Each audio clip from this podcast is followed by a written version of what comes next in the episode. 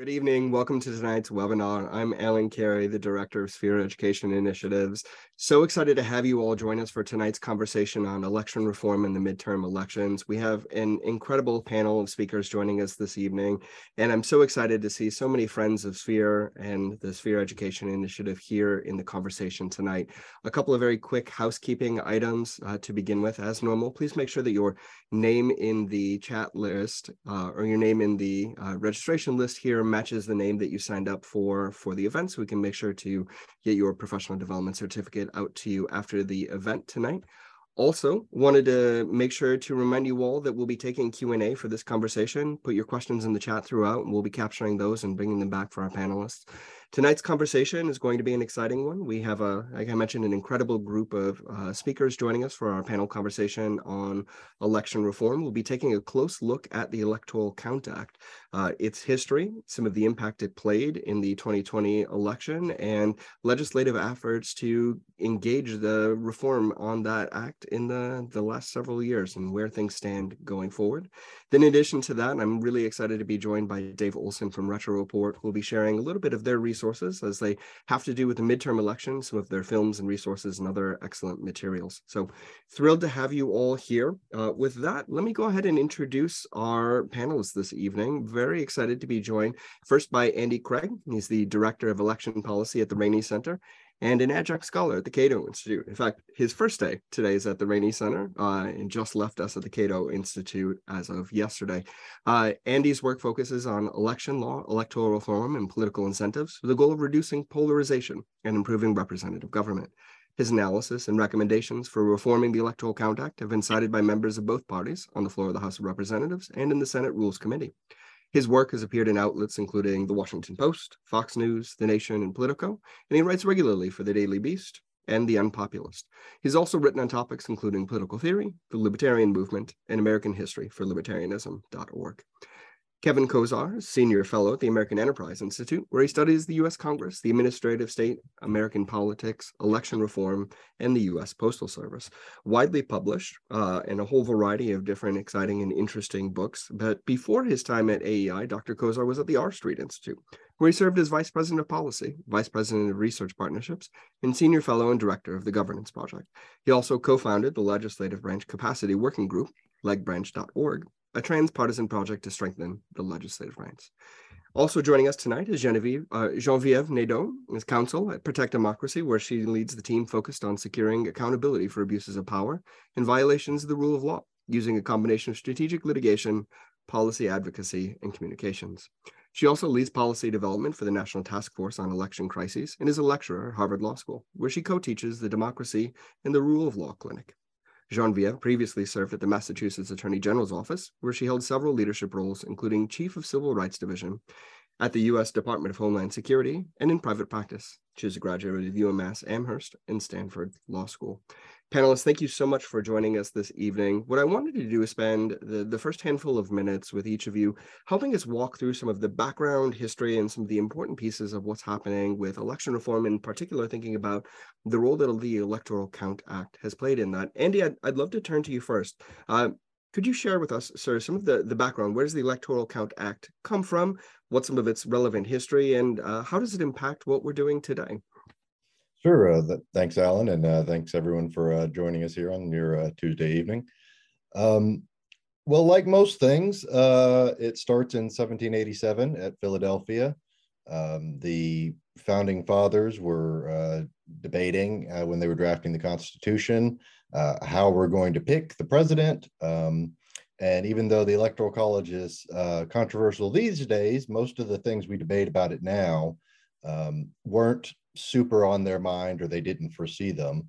Um, their main concern uh, and what they saw as the the way forward was they wanted an independent executive. They wanted checks and balances. They wanted the president to not be picked by Congress. Um, but it was a complicated question of how are we going to do this across a sprawling nation when you know the fastest anything can move is on horseback. Um, so what they came up with is this kind of pop-up fourth branch of government uh, the Electoral College that uh, it convenes every four years. Each state picks uh, its actual electors who are real people who meet in their state capitals. Um, they vote. The Constitution uh, sets out some pretty detailed requirements about how exactly they're supposed to sign and certify their votes um, and who they can vote for and some other things. Um, but unhelpfully, uh, it then simply says they're supposed to send their votes to the president of the Senate, who's the vice president. Uh, and then, then, the vice president is supposed to uh, open and count them in front of both houses of Congress.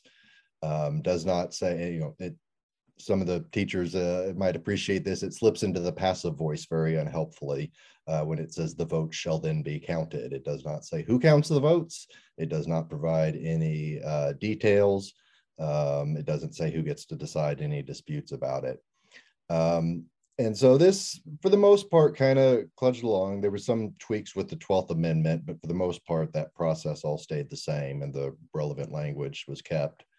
Um, and there weren't uh, very many huge disputes uh, in the kind of the antebellum period over uh, which votes to count, what's valid. Um, is there any you know dispute that could decide the election um, for the most part? And Congress just kind of winged it more or less um, in in following rules for the joint session that uh, they they would pass usually as a rules resolution um, every four years.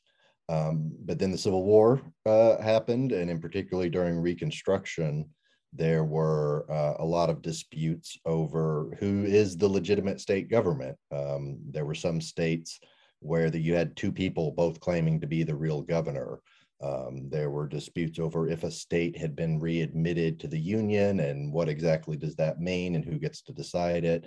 Um, so there was a flurry of a lot of uh, novel questions about how Congress uh, is supposed to count electoral votes. Uh, in 1872, for example, um, Horace Greeley uh, was the Democratic slash liberal Republican candidate. Uh, he lost in a landslide, but then he died uh, a month after election day before the Electoral College had voted. Um, three electors tried to vote for him anyway. Uh, Congress said, no, that doesn't count. A dead man's not eligible to be president. You can't vote for him. Um, but it didn't matter because he had he, had lost in a landslide. Um, but then four years later, uh, was the big blow up in the 1876 election. Uh, it was razor thin between uh, Hayes as the Republican and Tilden, the Democrat.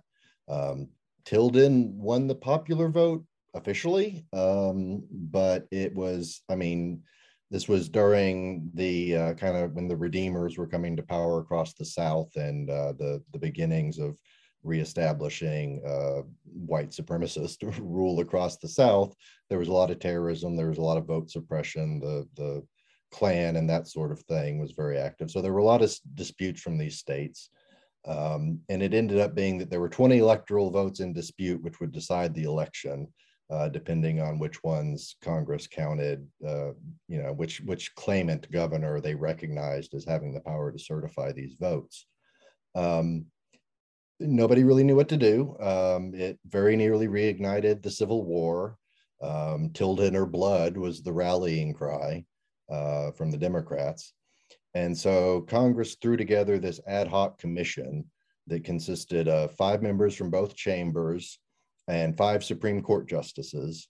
And the intent was that it was going to be seven Republicans, seven Democrats, and uh, the one true independent whose position was unknown as one of the Supreme Court justices. Um, but then the Democrats uh, got a little bit greedy. They thought they would uh, influence the outcome by electing that one independent justice to uh, the Senate, uh, which didn't work because he immediately resigned to take his Senate seat. Um, so there was only other Republicans left on the Supreme Court. So you ended up with a series of eight, seven party line votes. Um, and then it went to Congress, and Congress only affirmed the result a couple of days uh, before Inauguration Day, which was in March then. Um, and and the compromise there's it's debated how exactly accurate this is but it's widely seen that this compromise uh, resulted in the end of Reconstruction and abandoning the South to Jim Crow for the next uh, better part of a century. Um, 10 years or so after this, it took them a long time, uh, but everybody agreed this was not a good system. Uh, this is not uh, a fiasco we should repeat. Um, so Congress passed uh, the Electoral Count Act in 1887. And it was uh, well intentioned. Uh, it, it, was supposed to set out some normal rules known in advance, procedure, rules of procedure for the joint session of Congress, details about um, how states are supposed to certify their electoral votes. Um, and then for the most part, it kind of got forgotten. Um, it wasn't until 1969 that an objection was uh, raised and debated under the ECA. Um, and that was a minor technical thing, a question about a faithless elector who had uh, voted for the wrong candidate. Um, and then again, it didn't happen uh, until 2005. Uh, in terms, of, I should clarify, it takes one senator and one representative under the status quo to do that. So uh, there were other attempts by House members that didn't have a Senate co-sponsor. Um, but they didn't happen where you get the two hours of debate and vote on it again in 2005. There was a protest uh, raised by the Democrats against uh, Bush's votes in Ohio. Um, there was a, there were other attempts uh, over the years, but uh, in recent years, um, and then they really led into you know what happened in 2020, and I'll uh, leave that for my co-panelists. But that's basically the background on how we got here uh, to the status quo and the history behind why we have the Electoral Count Act um, and how it was really ignored and didn't matter for a very long time until all of a sudden it mattered a lot. Andy, thanks so much for that background in history. I think it's uh it was one of those sorts of things that you you learn about in passing in in U.S. history for for quite a while, right? You learn a little about and maybe you don't hear anything else about it. Uh, until the last couple of years. So that that actually turns me to our next question. Uh, Kevin, I wonder if you might walk us through what what's made this so pressing, right? So with the election of 2020 and then the events around the presidential certification and the aftermath of that on January 6th, we we've seen a, a significantly greater interest in both the Electoral Count Act and, and just what happened. Uh, so if you would please uh, walk us through a little bit about uh, what happened in that space and uh, well, the interesting questions that that raised. Sure, sure.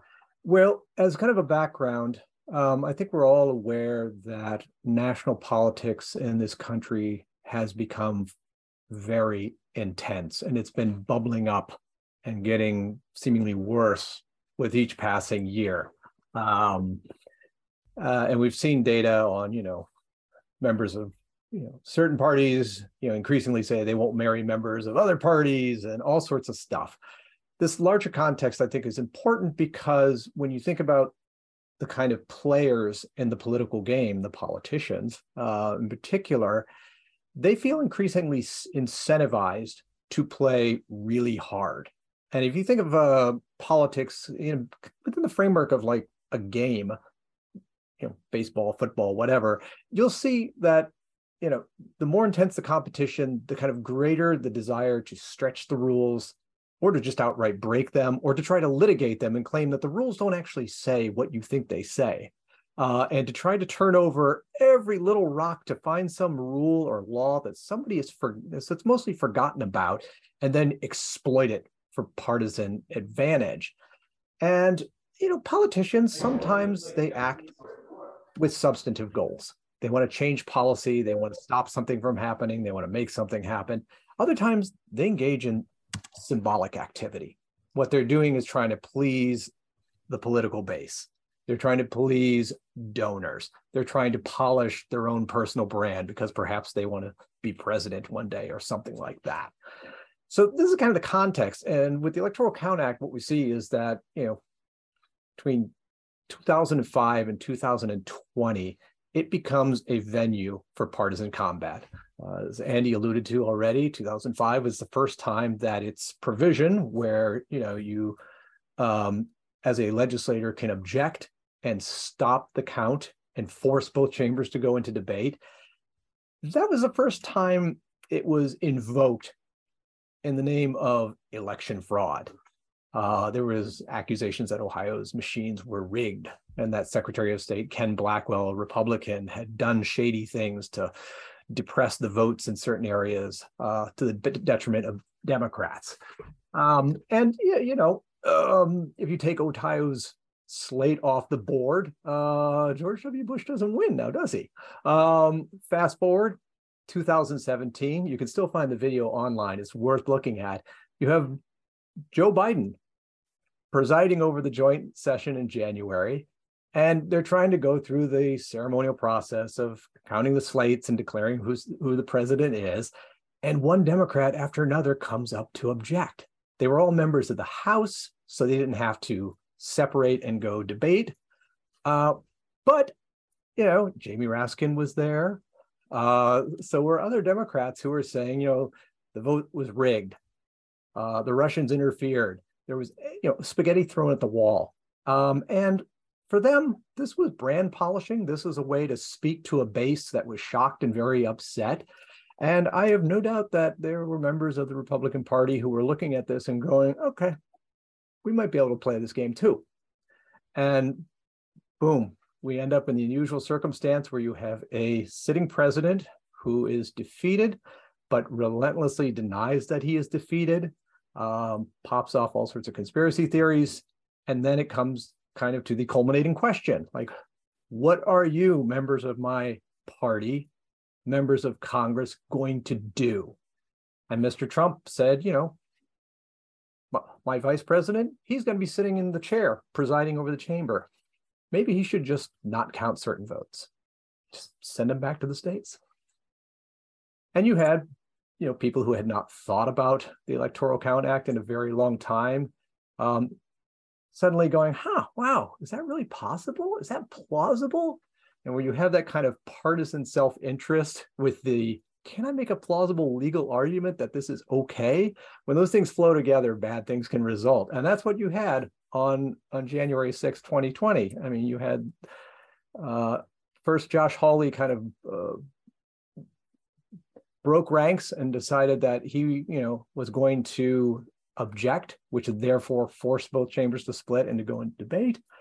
Uh, and after that came Ted Cruz, and then there were up to 10 others, GOP senators who were going to uh, participate in this. And, you know, more than 120 House GOP members a majority of GOP said they were going to do it, and potentially six slates, state slates were up for grabs.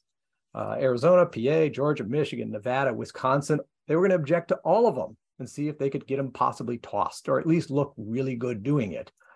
Well, as we all know, uh, the process, well, uh, election denier Paul Gosar was on the floor uh, denouncing the results. Protesters broke into the building. They had to call things off for a time. We had the riot, we had the awfulness, and then at the end of the day, mercifully, there was a reconvening. And yes, Arizona was objected to by the GOP. Yes, Pennsylvania was objected to, but it was overwhelmingly those objections were voted down. And, you know, everybody came up shook, shaken up by that. You know, you had staffers running for their life, you had members of Congress running for their lives, you had the vice president, you know, right 40 seconds or a minute away from being grabbed by a mob. It was a bad scene. People had been revved up under the impression that this really could succeed, that you could actually stop Joe Biden from becoming president. And I think that's what really, you know, puts us where we are now, which is we've got legislation in Congress trying to fix the Electoral Count Act. And it feels like we're this close to getting this patched over uh, and fixed up so that hopefully we can discourage uh, the politicians who do have incentives to do things that are not not always the best to not repeat this again. And with that, I'll pass to my colleague. Thanks, Kevin. I think that's a, a fantastic history. It shares a little bit about what was going on, and I think uh, brings back for many of us, I think the well, the deeply concerning memories of what happened on January 6th and the, the shock that came out of it.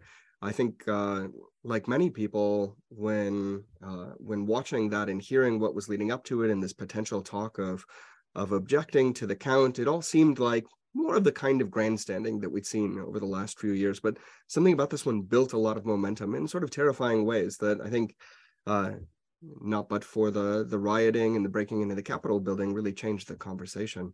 Uh, Genevieve, I wanted to turn to you next to talk a little bit about where things went from January 6th. That, as Kevin started to talk about, we've seen uh, really meaningful movement toward reforming the Electoral Count Act over the course of the last two years, and things seem to be on the cusp of moving in a direction uh, that would hopefully solve for some of that issue. So, what has the conversation been over the course of the the last couple of years? What are the houses of Congress engaging in, and and what uh, what do we anticipate will come of those efforts?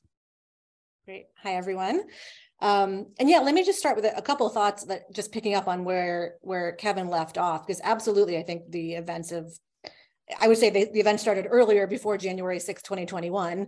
There's sort of a months long effort that led to that, which is, I think, what makes this election so much different than, than the others. But of course, it builds on history.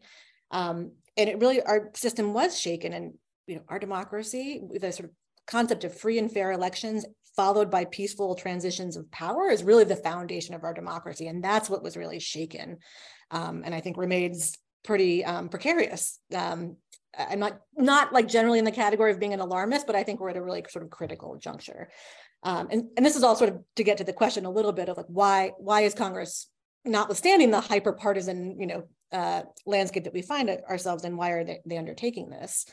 Um, and you know, my organization, uh, Protect Democracy, thinks a lot about um, you know how democracies decline into authoritarianism and and and the like. And the way that often happens is not necessarily through these days through violence and you know sort of that kind of obvious overthrow of governments. But one of the things that we see happen, at least internationally, are elections that are sort of illusory or don't actually uh, aren't meaningful um, or predetermined and the like. And you know, I think one of the risks that at least my organization perceives right now, and just to like zoom out a bit, is a real concern about certified election results not reflecting the will of the people. And more specifically, not, you know, we can debate issues of voter suppression and other things that happen and how that more broadly reflects the will of the people, but really very specifically concerns about certified election results not reflecting the actual votes cast. And there are a variety of ways that, that, that elections can be subverted, and we're seeing that play out at both the state and federal levels. But the ECA is one important piece of that, at least in the presidential election context.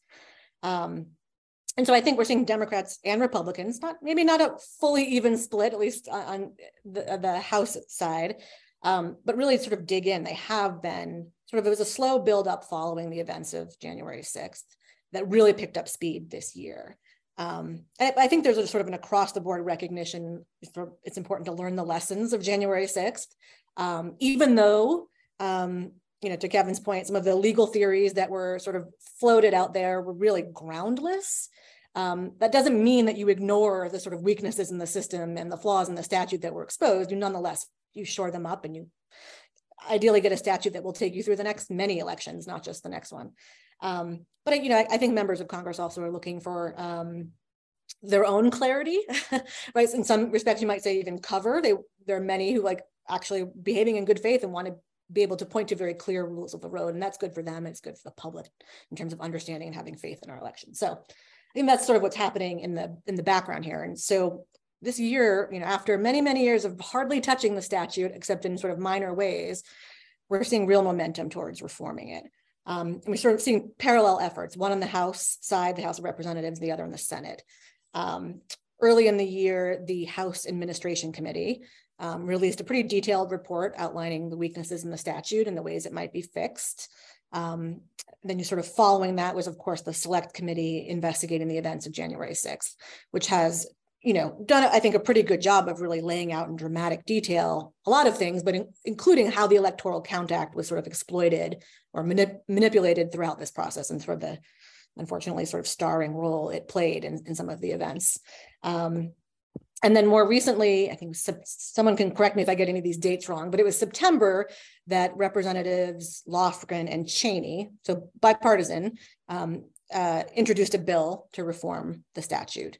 Um, and that passed um, uh, very shortly thereafter, passed the House on you know technically bipartisan basis, but just just sort of barely.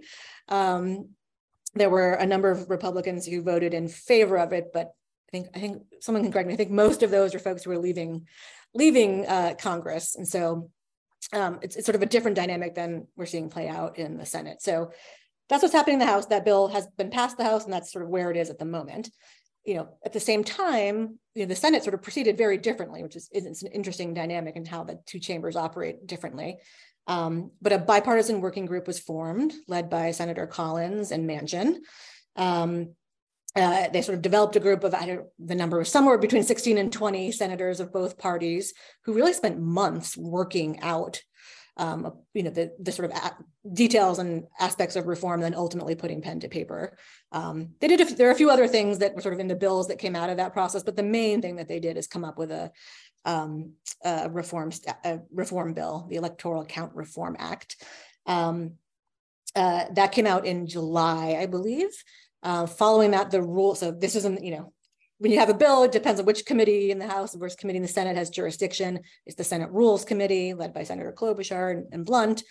Uh, they had a hearing that brought several experts, um, really showcased like bipartisan or cross ideological support for reforming the statute and for many of the, the elements of reform, highlighted some differences in some ways that maybe the, the Senate bill as it stood then could be improved.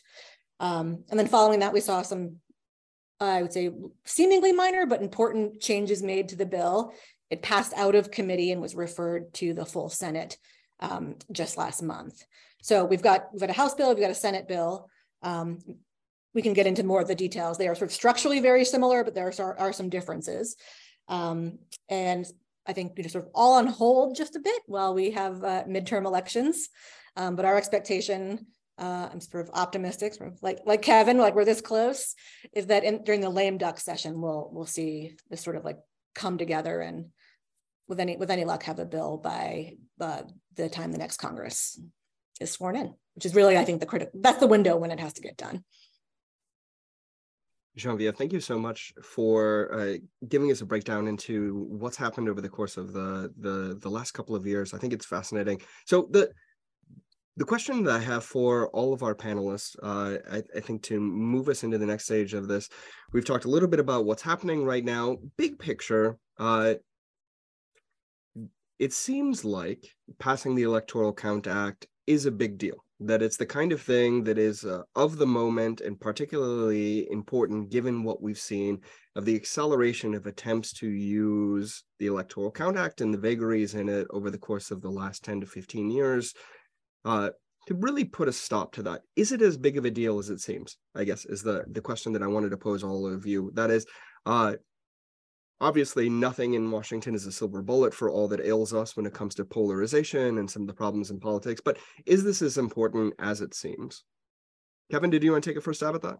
Sure, sure. Yeah, I certainly. I mean, when you have American citizens believing that they can storm into a chamber and if they seize the the right pieces of paper that they can get the president they want that's that's not healthy. And yeah 99.99% of Americans obviously didn't do that but the fact that we had a not insignificant number who marched on the hill do that um, is a big deal. And I think you know when I looked at the bipartisan push to reform the Electoral Count Act I kind of view it maybe since my political science training as something akin to a truce between the two parties.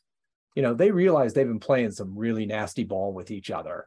Um, and at a certain point, you go over the line and are like, wait a minute, that this is this is mutual assured destruction. You know, a couple years, Kamala Harris is going to be sitting in that chair. How do you feel about that, fellow Republicans? Um, and it, you know, I, I liken it to, you know, clotheslining in football you know that was legal for a long time you could stick your arm out and just take a guy's head off on the football field. At a certain point the teams kind of realized like we're all losing players. This is just too destructive. We got to take this out of the game.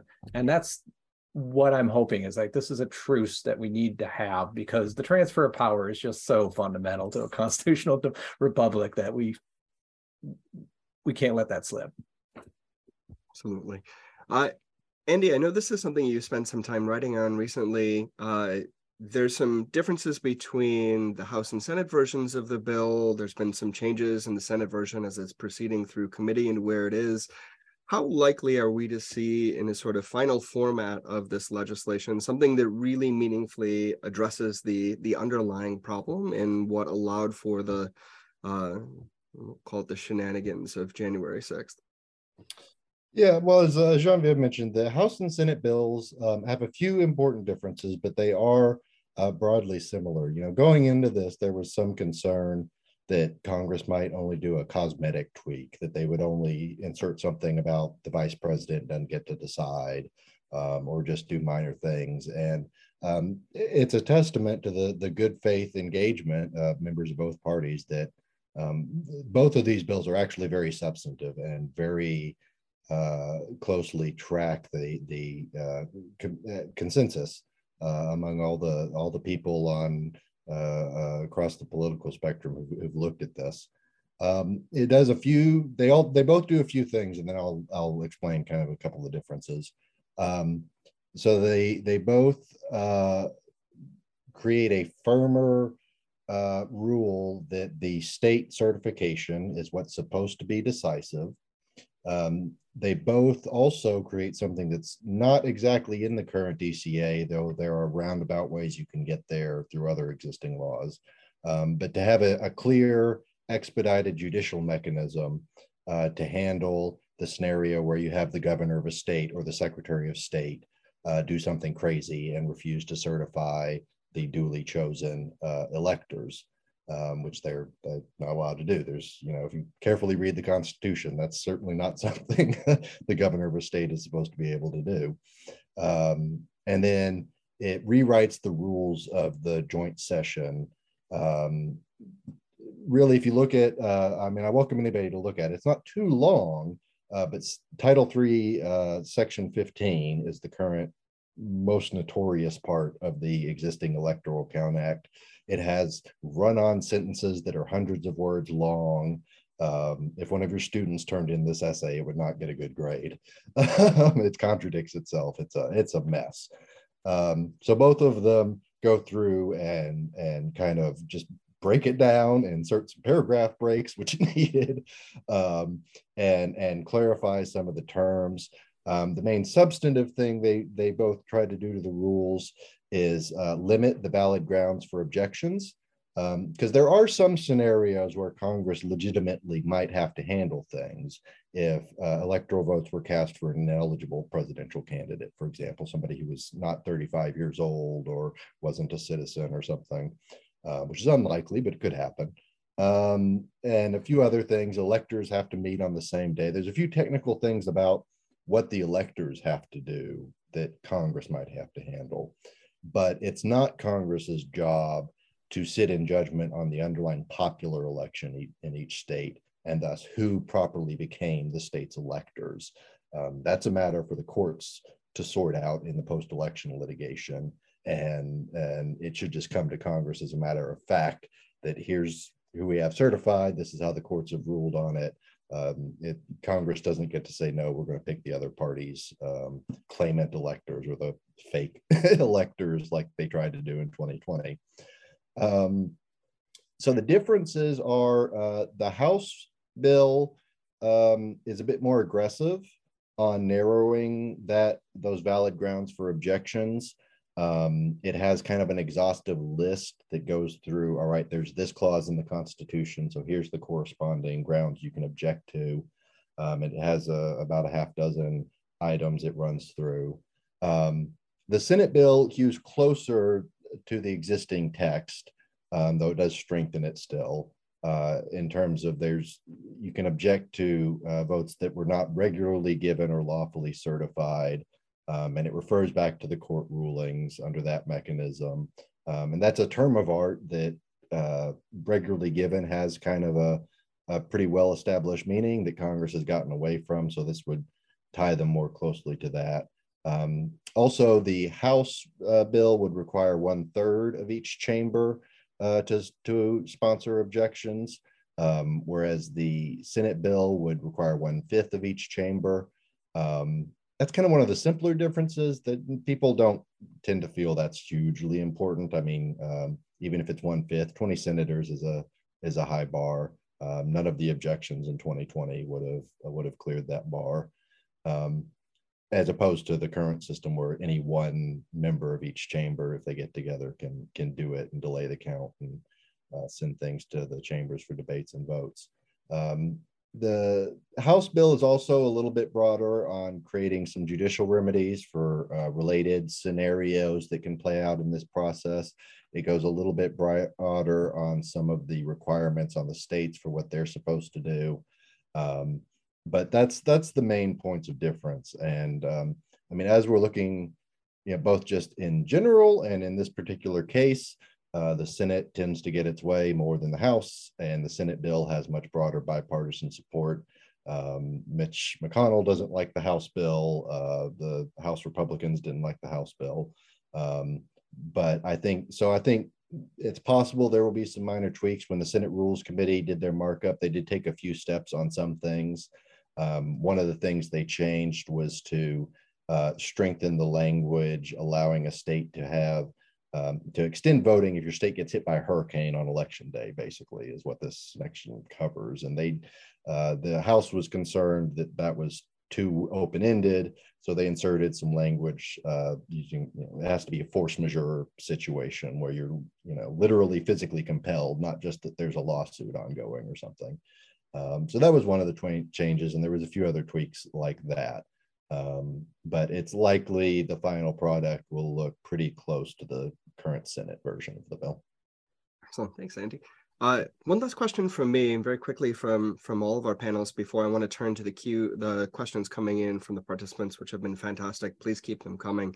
Uh, what what remaining concerns do each of you have about what is moving through the House and the Senate now? That is, taking a look at the bills, what are some of the areas where you would critique them and say, you know, given given my perspective and what I would want to see, here's something more that I would hope to have seen in there. Uh, Genevieve, let's start with you. What what more would you we hope to see in the legislation as it's moving forward?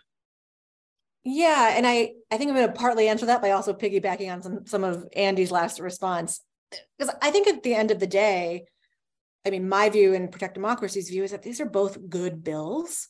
Um, and we sort of judge that by a couple of criteria. One is like, is it better than the status quo? and I think the answer to that is clearly yes. Um, and then two, you know, for we've been, you know, we've been working on the Electoral Count Act and thinking about it for longer than most and have a sort of list of things like here are the, the things that the main weaknesses and what needs to be fixed and do they address those in some you know form or fashion and the answer is yes for both bills. Um, so there are no glare, in my view, like no glaring omissions, right? This is complicated stuff. Reasonable, good faith people can disagree about some of the details.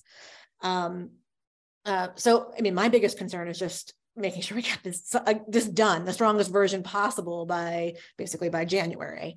Um, there are little things I might change. I might move back the meeting of the Electoral College to allow a little, bit more time for disputes to play out because um, we, we live in a litigious world these days and that takes a little bit of time. Um, uh, you know, although sometimes be careful what you wish for, you sort of fill the time you've got. Not always a good thing. Um, I think to the point Andy was making about specifying, you know, what's appropriate in terms of objections by members of Congress has both sort of like importance as the rules, right? So members of Congress should know what the rules are and they should be able to, to turn to their constituents and say what's in bounds and out of bounds.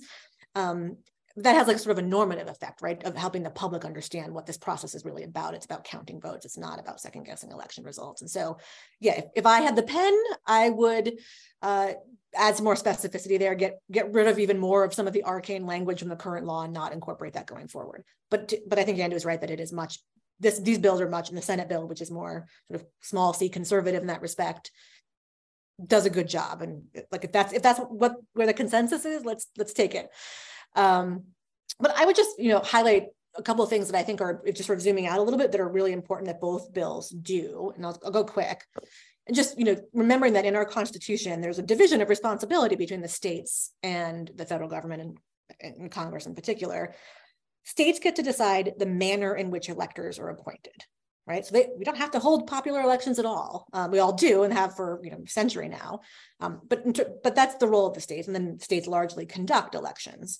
Um, it is up to Congress to decide the timing, right, when electors are appointed, and then later to count the votes when the state process is sort of completed and the certificates are sent on to Congress. Um, and that's important for a couple of reasons. One is two things that I would say that, that the bill does that are among the most important. I say bills is you know, thinking back to like the, the history that Andy went through, where the ECA, as currently written, contemplated that there might be warring certificates coming out from the same state, warring slates of electors.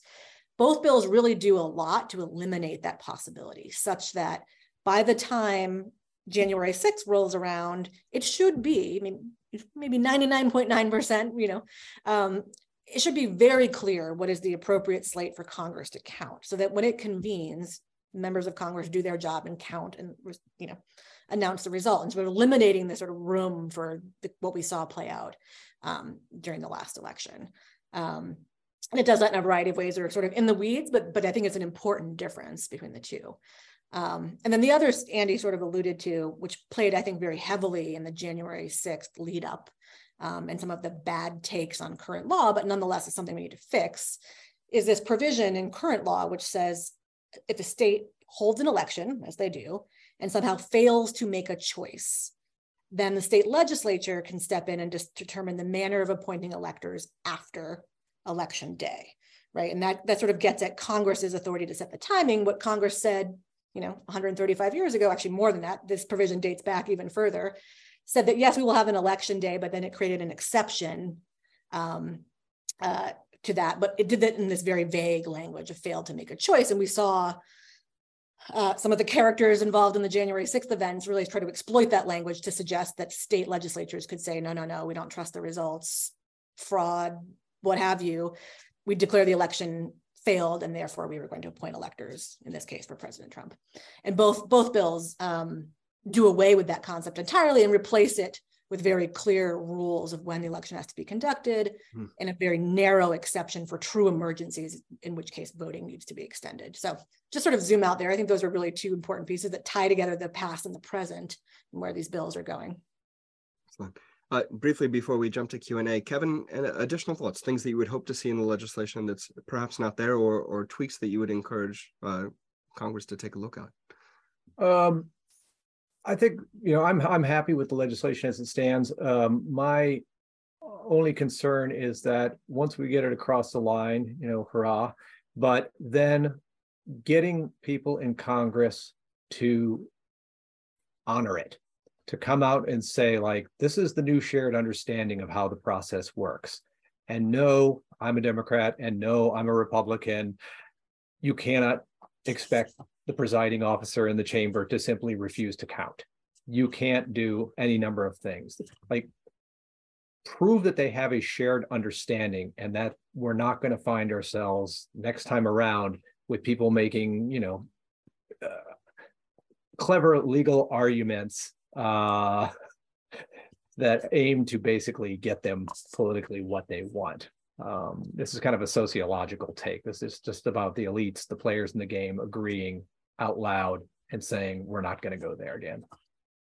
That's so often so important for for bringing these kinds of things, not from just uh, what's on the parchment, so to speak, but what's on the reality. I think that's a, an incredibly important point. Uh, so let let's turn to questions from the audience. Some really good ones here. Uh, they expand our scope of the conversation just a little bit from thinking about the Electoral Count Act, also thinking about related electoral reform pieces. But one of the first questions we got in, and I think an, an important one for thinking about how this fits in the, the broader conversation, has to do with the independent state legislature theory. So Guy asks, uh, would you share a little bit more about the independent state legislature theory and how you think SCOTUS might rule in the, pending case Moore versus Harper? So I think uh, very briefly, if someone wanted to jump in and share what what is the independent state legislature theory, and then talk a little bit about uh, how it fits into this broader conversation. Anyone want to take a first stab at that? I think either Andy or I could do it. Maybe we can play off each other a little bit. And if you're noticing us smirking a bit, it's because I'm glad you asked this question because my first answer is like the independent state legislature theory and the ECA have almost nothing to do with each other. um, but there's a lot of confusion in sort of the public, even public reporting and, and major outlets. I've been seeing a lot of, a lot of confusion about this. So uh, it's an extremely important case. We, I don't know, three of us may have different takes on, on it, I'm not sure. Um, uh, but it is not about like you know really about the specifics of presidential elections and how electors are chosen and and the like um, but it, it is a theory that essentially says um, that state legislatures um, get to decide the rules of federal elections congressional elections um, and presidential elections to some extent um, free from constraints under state law right? So it, it really emphasizes some words in the Constitution that refer to state legislatures uh, and seizes on those as, as being sort of above state courts, state constitutions, maybe in extreme versions of the theory, sort of the gubernatorial veto process, and really says state legislatures get to decide how to run federal elections. Um, uh, and that can have all sorts of consequences.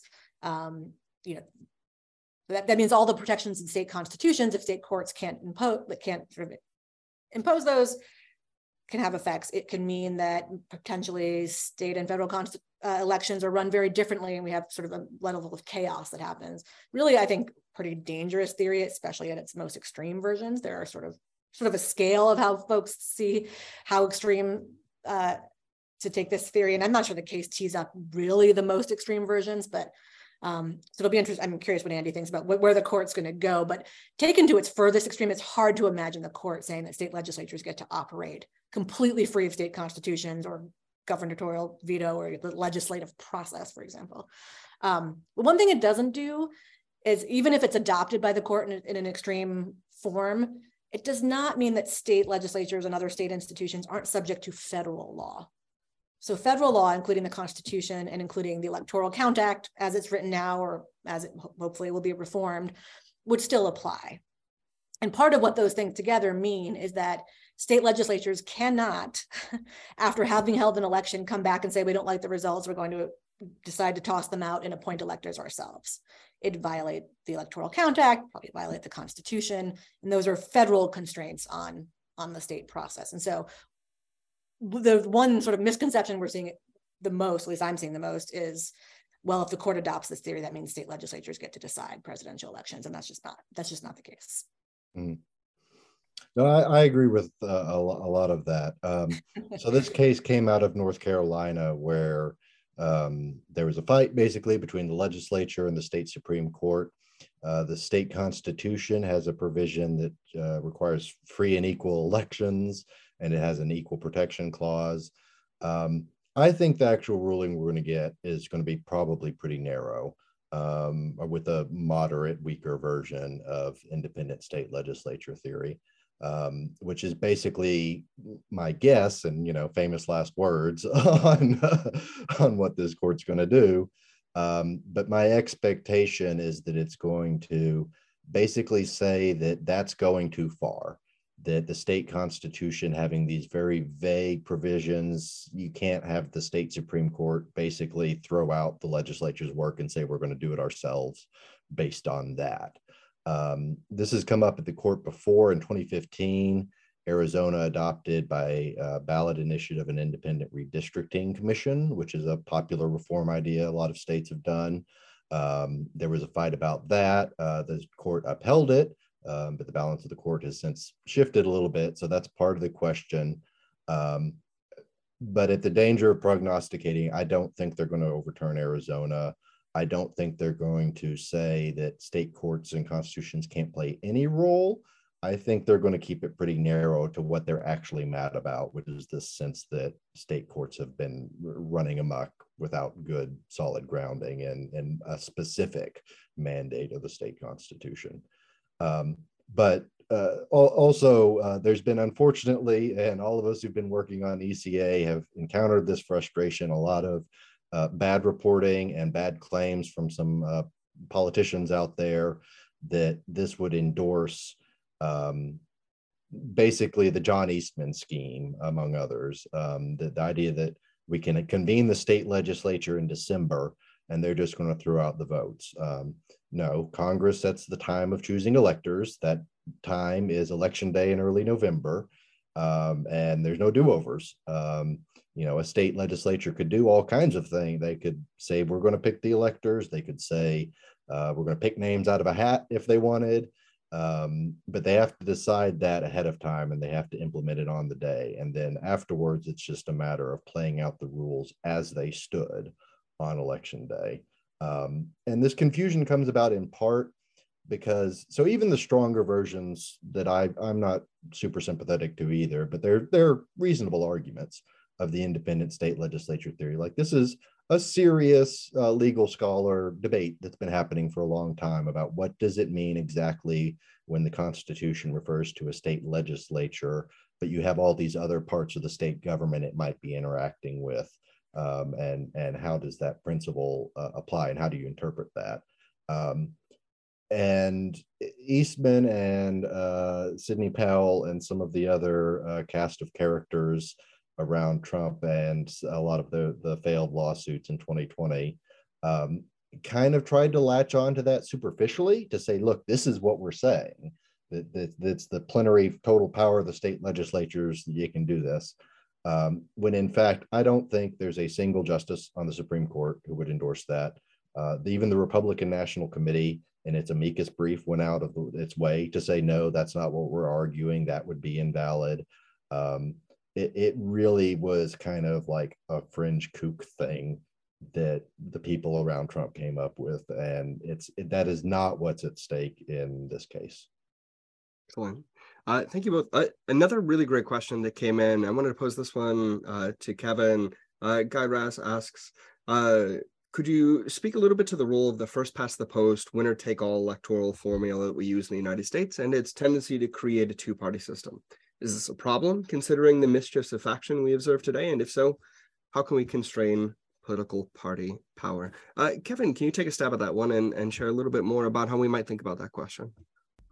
Yeah, sure. Um, I just shared in the chat box um, something that may be of interest to, to you all as educators. There are very short interviews that I'm doing with scholars and election administrators and others about aspects of how we run elections.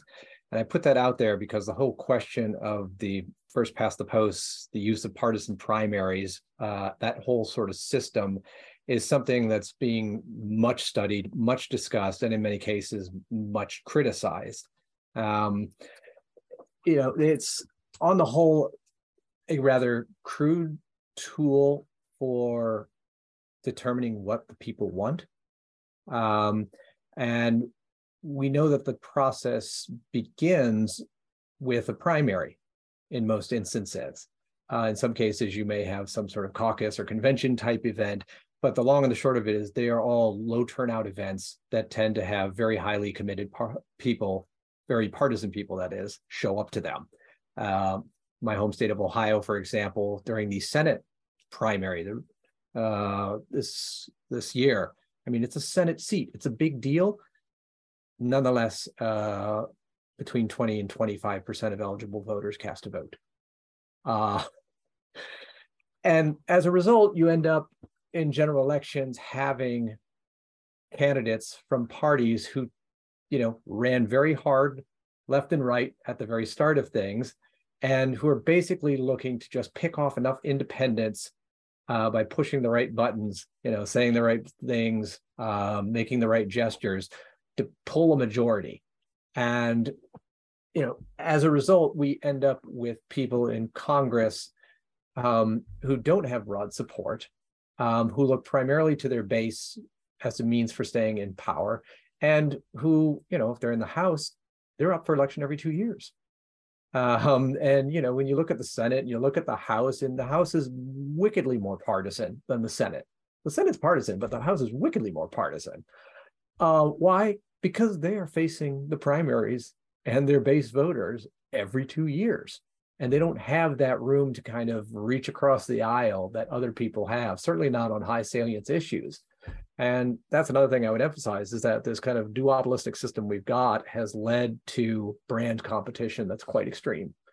You know, it's all about polishing your brand to get the most voters at in the immediate future.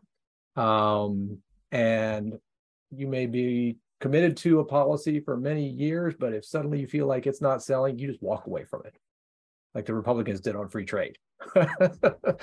and that's that's that's not a stealth, stable, healthy sort of thing. And this is why we've seen control of, of Congress vacillate from Republicans to Democrats at a rate that we haven't seen since guess what? The late 19th century, uh, when we were recovering from the Civil War. So yeah, it's a problem. Restructuring elections, thinking about ranked choice voting, final five, all sorts of other permutations is it's in the air and it's happening. We need more of that. We have just a, a, few minutes left on the panel. So what I wanted to do is ask just a, a, quick closing question of each of you, taking a look at the topic of election reform more broadly. Uh, in addition to some of the changes that you all hope to see when it comes to the Electoral Count Act, what is something that you think, uh, a concrete step at either the state or the federal level that could help improve the overall health of elections and as a result our, our broader civic culture, uh, whether that's like Kevin mentioned, something like ranked choice voting or other efforts.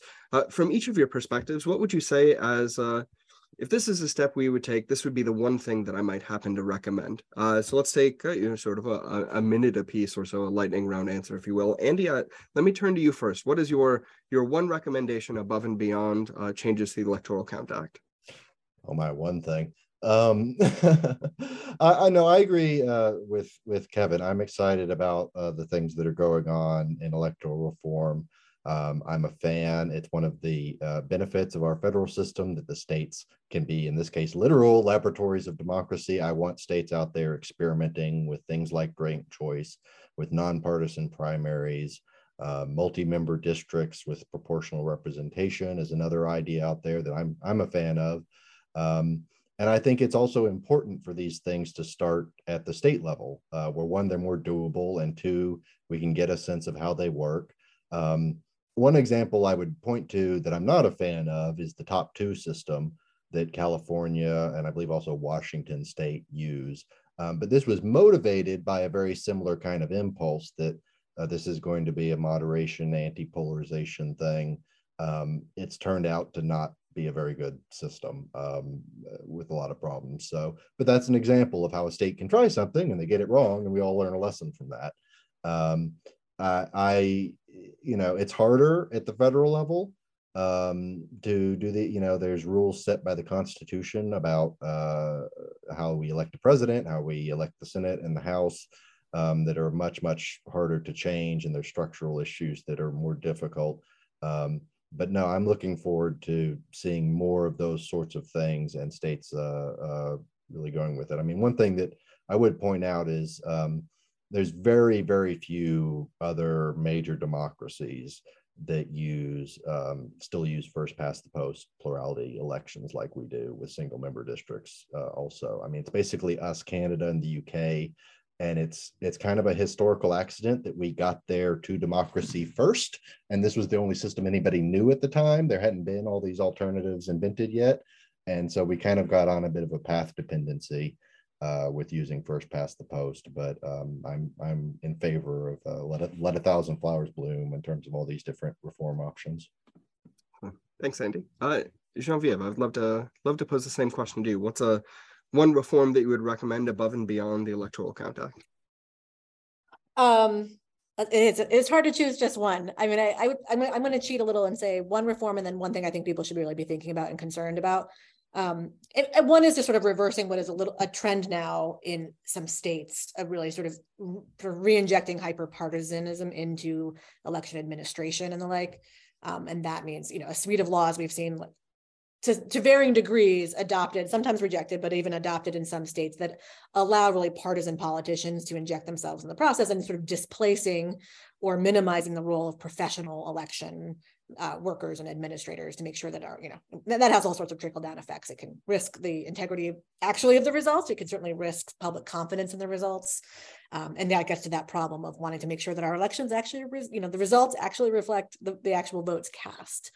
Um, I think that's a really disturbing trend that we've got to roll back.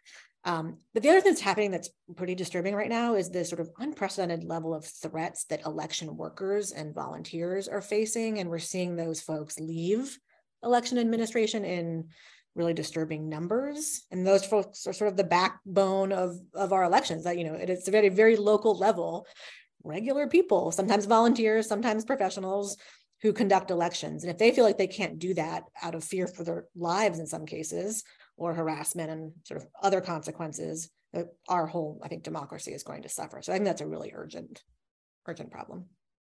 Absolutely. Thank you. Uh, Kevin, last words. Uh, what would you suggest as uh, one additional reform or change that you'd love to see uh, above and beyond the Electoral Count Act? Um, so I don't have the magic bullet. I, like other panelists, have a whole lot of various ideas. But one thing I am currently doing with a class of students I'm teaching, it's an intro to college class, is I am asking them to read the speeches that were given on January 6th and ask the question were any of the senators or the representatives speaking either for objection or against objection? Were any of them not doing their job? What do we want from a senator or representative? What do we conceive of as their role to play in our system? And after we kind of get that clarified, then we can start talking about what sort of elections are more likely to select such individuals. It's kind of a hiring thing. You, you want to get the right people on the job? Well, you got to know what the job is supposed to look like, and then you got to figure out the appropriate hiring means. All right. thank you, Kevin, Genevieve, Andy, so much for joining us for the conversation tonight. Greatly appreciate it. Uh, we've been, uh, you guys may have seen a number of resources thrown in the chat. We will be sending those out afterward in email, so we'll compile them all together. So if you lose track of them from here, don't worry about it.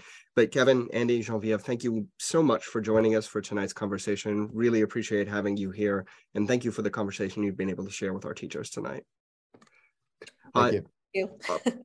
up next, what I want to do is introduce a great friend of Sphere and uh, a frequent participant in our, our programming, Dave Olson, uh, who has an exceptionally modest bio that I would love to embolden it. Dave is the Director of Education for Retro Report prior to joining Retro Report. David was award-winning teacher of U.S. history, AP, U.S. government, and politics and criminal justice at a public high school in Madison, Wisconsin. Uh, Dave is also a fantastic friend of all of our work here and a great connoisseur of beer. So if you ever have the opportunity to pick his brain uh, I strongly recommend it. He's here tonight to share with us uh, some of the fantastic resources that his organization, Retro Report, has when it comes to the midterm elections and some of the ways in which you can bring these conversations directly back to your classroom. Uh, they're all fantastic. I can't uh, recommend them highly enough. Uh, but Dave, let me turn it over to you. The, the floor is yours, sir. Thank you. Thank you so much, Alan. I appreciate the, the introduction. It's always a pleasure to uh, join Sphere and the the wonderful group of of educators that that Sphere brings out. Um, I I appreciate I you know as Alan said I was a long time uh, social studies teacher at a number of different levels. Uh, the longest uh, of my tenure was was at the high school level. Uh, and certainly, this is the the exact sort of thing that that I too, like you, would have uh, would have tuned into uh, to, to, to learn more about all sorts of different ideas about uh, you know election reform what sort of issues are we facing um, and uh, I think the important thing and, and something I appreciate about Sphere is is always then tying it back to uh, what can we do in the classroom? Uh, what sort of resources are out there and exist to engage students, to have students begin grappling with some of these questions? Um, and so tonight I, I'm here as the Director of Education with Retro Report uh, because we have created some of those those very resources uh, that we hope you'll use. Um, and I do notice there's at least a, a, handful of friendly faces in the audience of people who know Retro Report's work. Uh, in fact, one of the people who's who's joining us, uh, Ryan Warenka, helped write some of the lessons that you're going to see here uh, this evening. So I'm going to share my screen and, and tell you a little bit about Retro Report if you're unfamiliar with Retro Report uh, sort of writ large, uh, but then uh, sort of hone in on some particular resources. Did I get the, am I sharing the right screen, Alan? Wonderful. Um, hone in on some particular resources to look at some historic midterm elections. Um, so here the the sort of broad overview for those who are, are not yet familiar with Retro Report. Uh, our goal is to change that. Uh, we are a, a nonprofit journalism organization that focuses on creating short form documentary films. Um, our films tend to be in the seven to 12 minute range, so they work really well uh, as the basis for a discussion, the start of an inquiry activity. We are uh, very much not a just push play kind of uh, resource. Um, we're not a hey, we're watching a documentary today. I get to I get to sit back and uh, and not you know not have to be an active educator. Uh, we definitely are one where this is going to be integrated into what you're doing in your classroom. Um, our, our films really thrive on a mixture of finding great archival footage, looking at how was the story told, uh, you know, at the time, what sort of things were people who were living and watching that history seeing, um, and then first person narratives, hearing from the people who made that history themselves, uh, who lived through it and can provide their perspective. Um, all of our resources, and this is perhaps the most important uh, part of this, all of our resources are entirely free. We have a library of over 275 short form films um, and, and a growing list of lesson plans, student activities, uh, and, and, things like that, some of which I'll, I'll show you this evening. Um, and tonight I'm going to share, we have a, a, midterm elections collection. We also just launched a collection looking at some historic Supreme Court cases. I know there was a lot of talk about uh, some different Supreme Court ideas, uh, cases, concepts this evening. So that's one uh, folks may also want to check out as well. So our goal here is to uh, figure out what are some of those concepts and points of confusion when teaching about elections. And this would be a great thing uh, to for folks to share in the chat, do a little uh, crowdsourcing. Uh, if people, you know, find that their students pose sort of similar questions over and over, especially when looking at midterm elections, things like what makes a midterm different? Why do they matter? Uh, sometimes the question is, who are these people running? I, you know, I, all I do is see uh, ads. Well, your students now see ads on uh, on YouTube, on Instagram, uh, on the places where they're consuming media. Um, and beyond that, you know, what do they know about who's running, what they actually believe, uh, and and can they make sense of uh, of that news and information ecosystem? Uh, can they become skilled consumers? So, I when we began putting uh, this project together, um, the goal was where in history can we look to give us a sense of what we need to know about midterm elections, sort of writ large, and then some other things uh, along the way a little bit more specific. So we honed in on, on two particular elections. The first, looking at 1966 and this idea of party realignment. Um, and, you know, this was a question I received very often uh, while teaching AP government, other civics courses is how is it that these parties seem to have switched places over time? If you look at, you know, electoral college results election after election, you can see this sort of slowly and then all at once uh, shift a couple different times throughout history. So how does that happen? How do we get this change in American political parties. Um, and what is it? You know, can we can we hone in on on some instances here uh, where we where we saw those? Um, and then can we use some practical skills like examining maps, evaluating election data to be able to to make some of these inferences? So the the chunk I'm going to show you here is from our film. Uh, midterm elections, 1966 midterms signal a political realignment shaping today's parties. I like to think of the 60s was the period when black Americans became fully citizens in the country that they were already citizens in. The 1954 Brown school desegregation case set loose an avalanche of social activism, this integrationist push. The idea was that if blacks and whites interacted with each other on par, much of the discrimination and prejudice and stereotyping that led to inequality would go away. These damnable proposals under the guise of so-called civil rights. But for the most part, to be a Southern politician was to be a Democrat and to be a segregationist. For generations, Southern politics had been dominated by a conservative segregationist wing of the Democratic Party, a legacy reaching back to the Civil War when the South sought to secede from the country to preserve slavery. And I say segregation now, segregation tomorrow, and segregation forever. Within the Democratic Party, conservative Southern segregationists had made a deal basically that they were okay with the Democrats' expansion of some government economic benefits, especially ones that helped the South as long as they maintain support for segregation.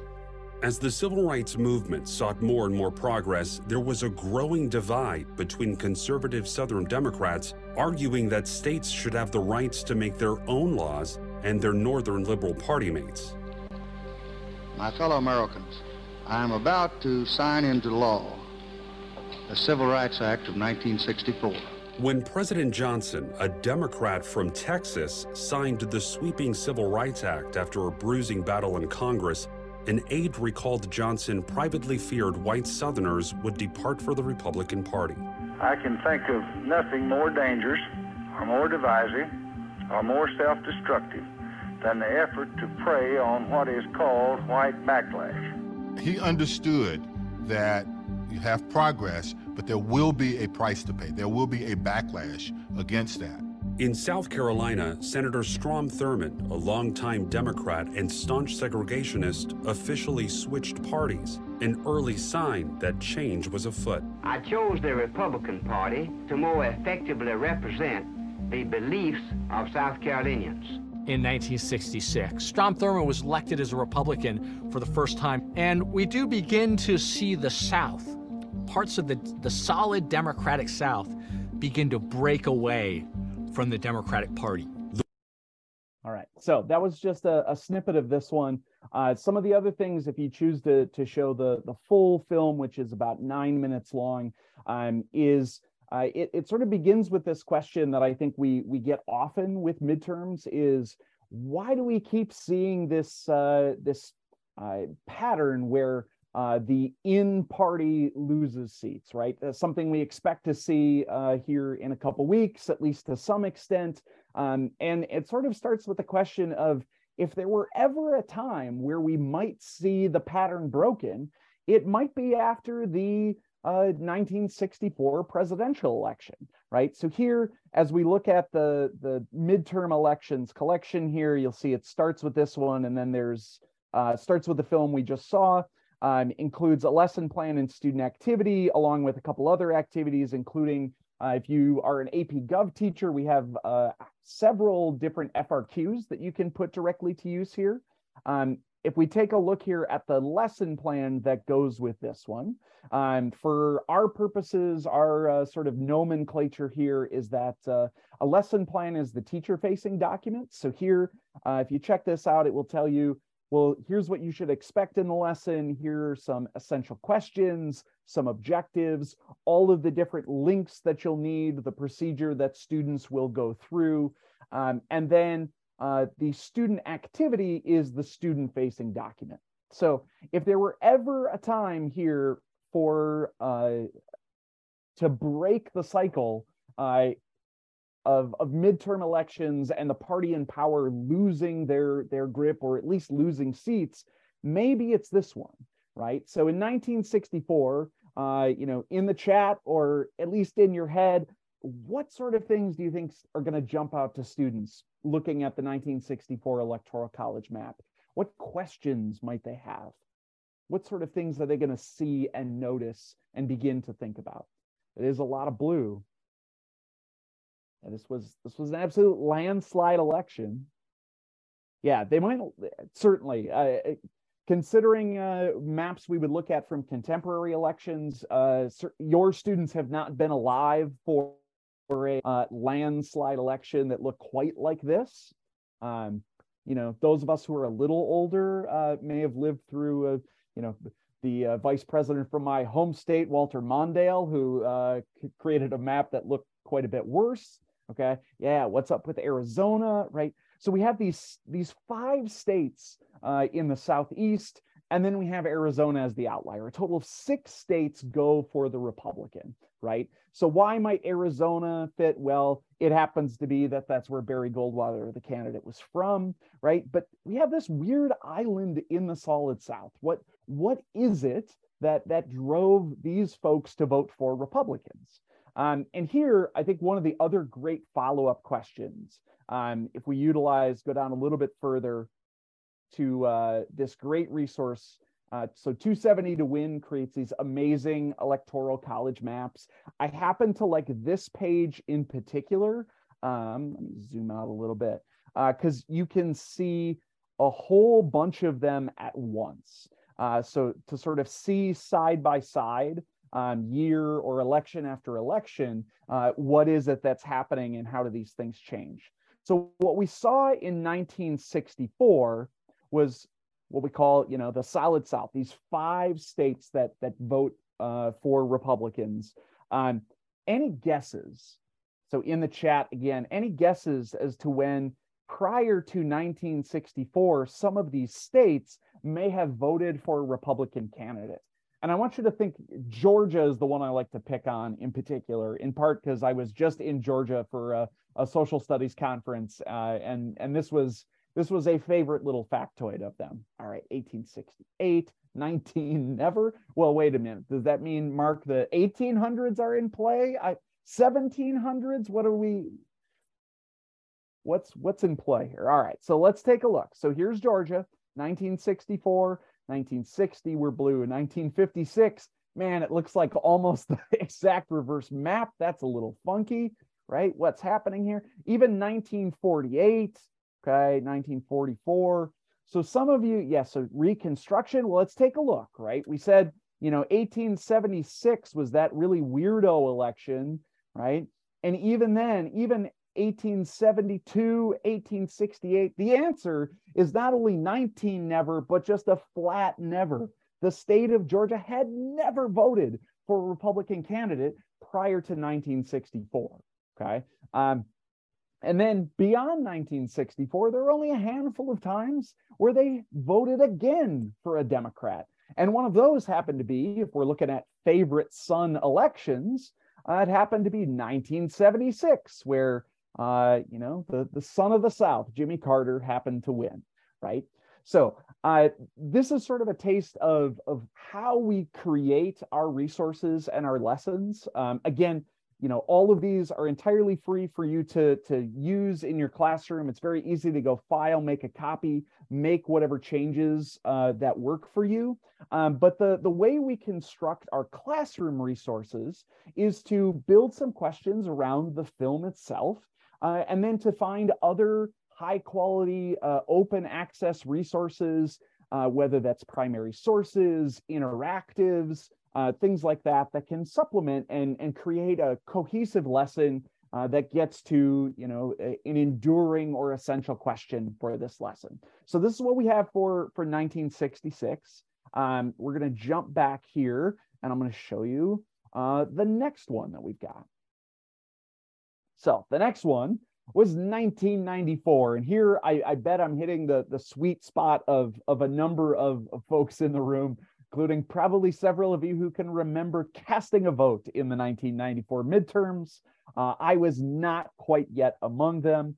Um, and here we have a, a couple different lessons that we sort of broke it out into. The first um, I, I call sort of the candidates and campaigns lesson of of who is it who's running, what sort of things are they running on, um, and then how can we compare that to uh, how are current candidates running? What sort of issues are they highlighting? And then another one, what we call the issues and actions lesson, where we look, uh, and here I'm going to show you, yes, I'm rumming it in. I, I'm going to show you this snippet from the 94 election. And my goodness, you might say I could be watching the exact same election play out in real time as we examine what were some of those hot button issues uh, that that surfaced in 1994 and how did this election play out. Republicans now are beginning to talk openly about taking control of the House and the Senate. Sometimes midterms can be not that interesting Voters aren't paying attention in the way they are surrounding a presidential election. The stakes often seem lower. But the 1994 election was, without a doubt, one of the most significant of the 20th century. This is one of the most profound days in American history. We didn't do what the people wanted us to do. I must certainly bear my share of responsibility, and I accept that. It brought to the fore some of these ideas that are still with us. It was just a tremendous landmark election. You know people who've lost their well, jobs, yeah. lost their homes. Uh-huh. Bill Clinton was far and away the best politician I've ever seen. In my state, when people lose their jobs, there's a good chance I'll know them by their names. He had that easy Not way of communicating. He could no take way. the most complex idea and explain it in ways that ordinary people could understand. That combination is lethal. But just two years into his presidency, Bill Clinton's centrist charm had already worn off for many Americans. Many Democratic candidates are keeping their distance from the president. Despite fashioning himself a new kind of Democrat in his run for president, they don't think the way the old Democratic Party did. Clinton had tried to walk a political tightrope that still accomplished liberal policy ideals. Solving our nation's health care crisis Along with tapping the First Lady to lead a failed attempt at universal health care, he signed a policy known as Don't Ask, Don't Tell that allowed gays to serve anonymously in the military and supported a 10 year ban on high capacity firearms as part of a major anti crime bill. A midterm election, people think that it's a referendum on the sitting president, and it usually is. Clinton and the Democrats were not all that popular in 1994. And the Republicans really worked to capitalize that. Dance lessons, midnight basketball, new restrictive gun controls. The rallying cry for Republicans that year was God, guns, and gays. God, let's take a religion into account, anti abortion, gays, because Clinton had signed the uh, Don't Ask, Don't Tell bill, and guns, because an assault weapons ban had been passed. All right. So uh, if, if the debate over uh, abortion, uh, gun control and LGBTQ plus rights uh, sounds familiar, it, you might be a historian, right? Uh, this watching this film, I think, should help your students uh, connect. I mean, these are these are quite literally the same issues that that they are seeing on television ads today. Um, and so here, if we take a look at uh, a few of these activities that go with this, um, we have our uh, this first one, are, are issues and actions.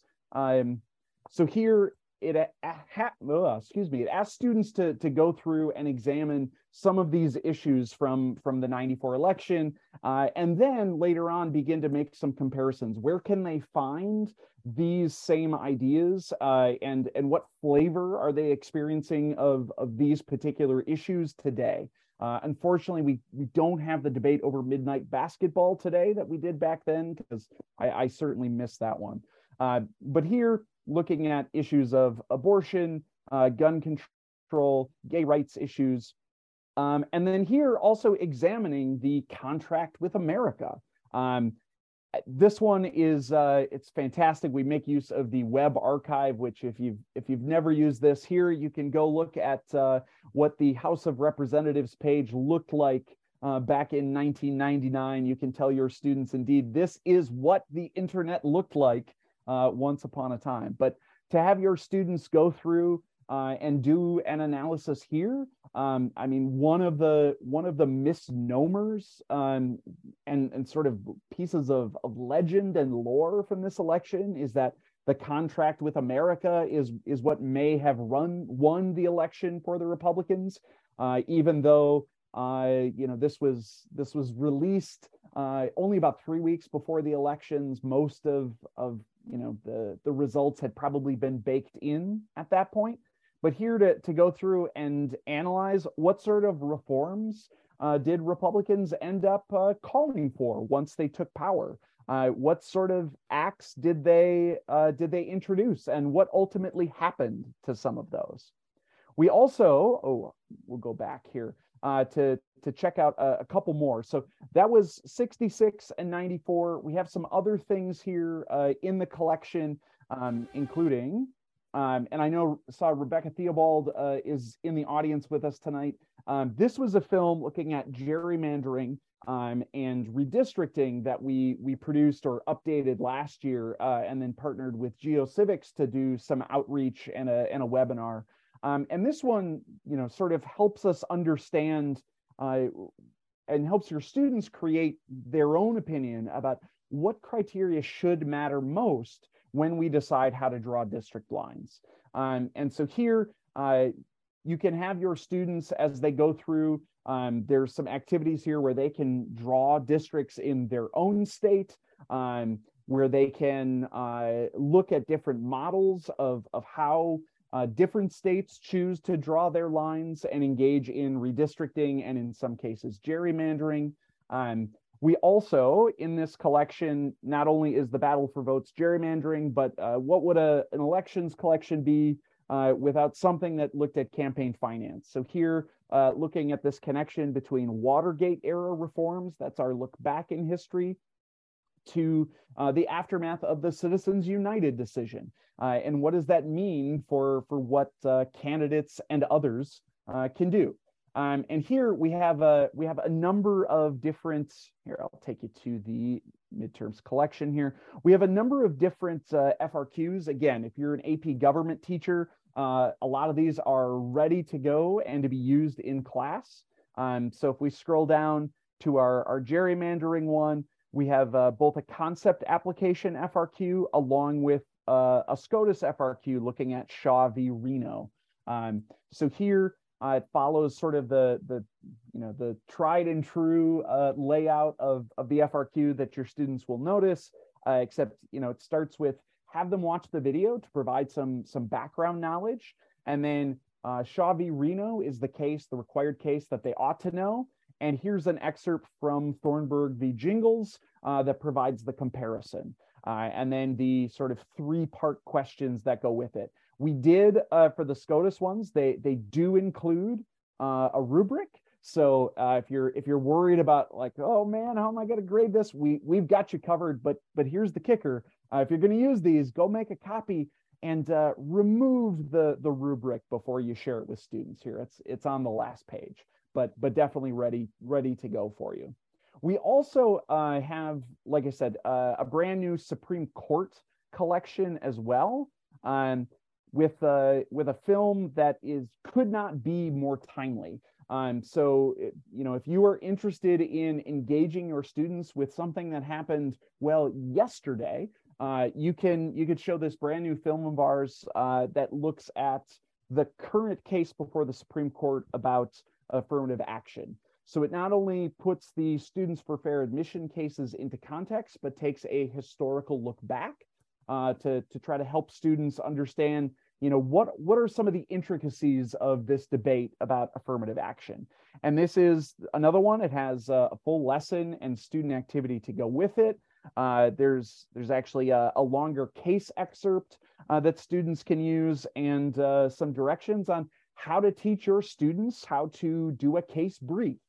How do you analyze a primary source like a supreme court case uh, and and have them go through and conduct that analysis figure out what are the things that you want a student to pick out uh, while reading a supreme court case. Um, we also have another brand new film released just last week uh, that looks at the the aftermath and the legacy of the korematsu decision. Uh, sort of asking the question what do you do with a with a court case that uh, even the current Chief Justice of the court has said it was wrong when it was decided. Uh, what do we do with that? And how does it impact our notions of, of justice and, and how to achieve justice?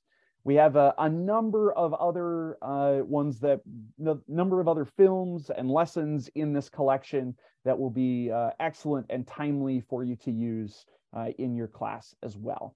Um, so in total here, um, take a look. We've got uh, we have ones connected to the Pentagon Papers, uh, desegregation and busing, Bush v. Gore. If you're uh, eager to relive that as well, uh, we we have you covered. Um, and so you can find all of these. Uh, I put a link in the chat. Let me see if I still have it there. This will get you directly to our full library. See, actually, Felice just put it in as well. Um, so you can find all of these different collections. And then uh, I know our time is running very, very short. So the, the last thing I'll say is uh, to, to connect with us best, uh, you can sign up for our newsletter. My, my promise to you is I send one email a week because uh, I know if I send more than that, you probably won't read it.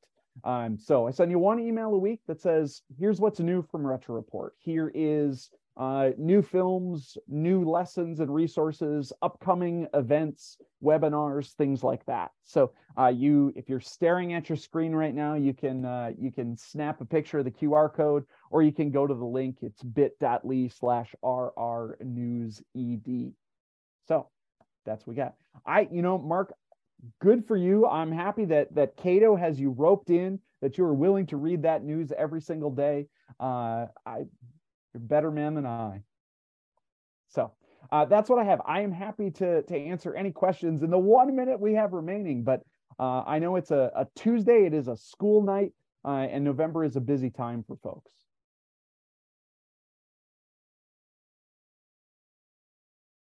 Waiting with bated breath for questions. Uh, Dave, thanks so much for joining us tonight. Uh, as usual, fantastic set of resources that you're sharing. Really appreciate both the the time that you talk to talk a little bit more about uh, what RetroReport has available and some of the fantastic ways that teachers can bring this to the classroom. Uh, I would be lying if I didn't say that the Sphere team chat hasn't been lighting up with how excited the teachers on the team uh, are about having uh, wishing they had these resources when they were still in the classroom. So uh, thank you again for everything, Dave, and the conversation. And just as with the panel presentation earlier, we'll be sure to pull a handful of those links together for all of you who are joining us here tonight uh, as we send out the professional, uh, professional development certificates after the session. So uh, fret not, you will have all of that in front of you. Uh, Dave, any final words for the for the group? Uh, thank you for having me, and I, I, look forward to to working with you folks and and all of you teachers in the audience uh, in the future. So thank you. Excellent. Well, with that, uh, thank you all for for staying up late and joining us tonight. Hopefully, you've had a chance to relax a little bit post Halloween, and uh, you haven't quite yet hit the the heaviest of time leading up to the end of the semester. So thank you for joining us. And as a, a brief heads up, we are our next webinar is likely to be December thirteenth uh, with iCivics in a conversation about Bill of Rights Day. So uh, keep an eye out for more information about that coming soon. But with that, thank you all for joining us tonight. Have a great evening. We'll talk to you all again soon.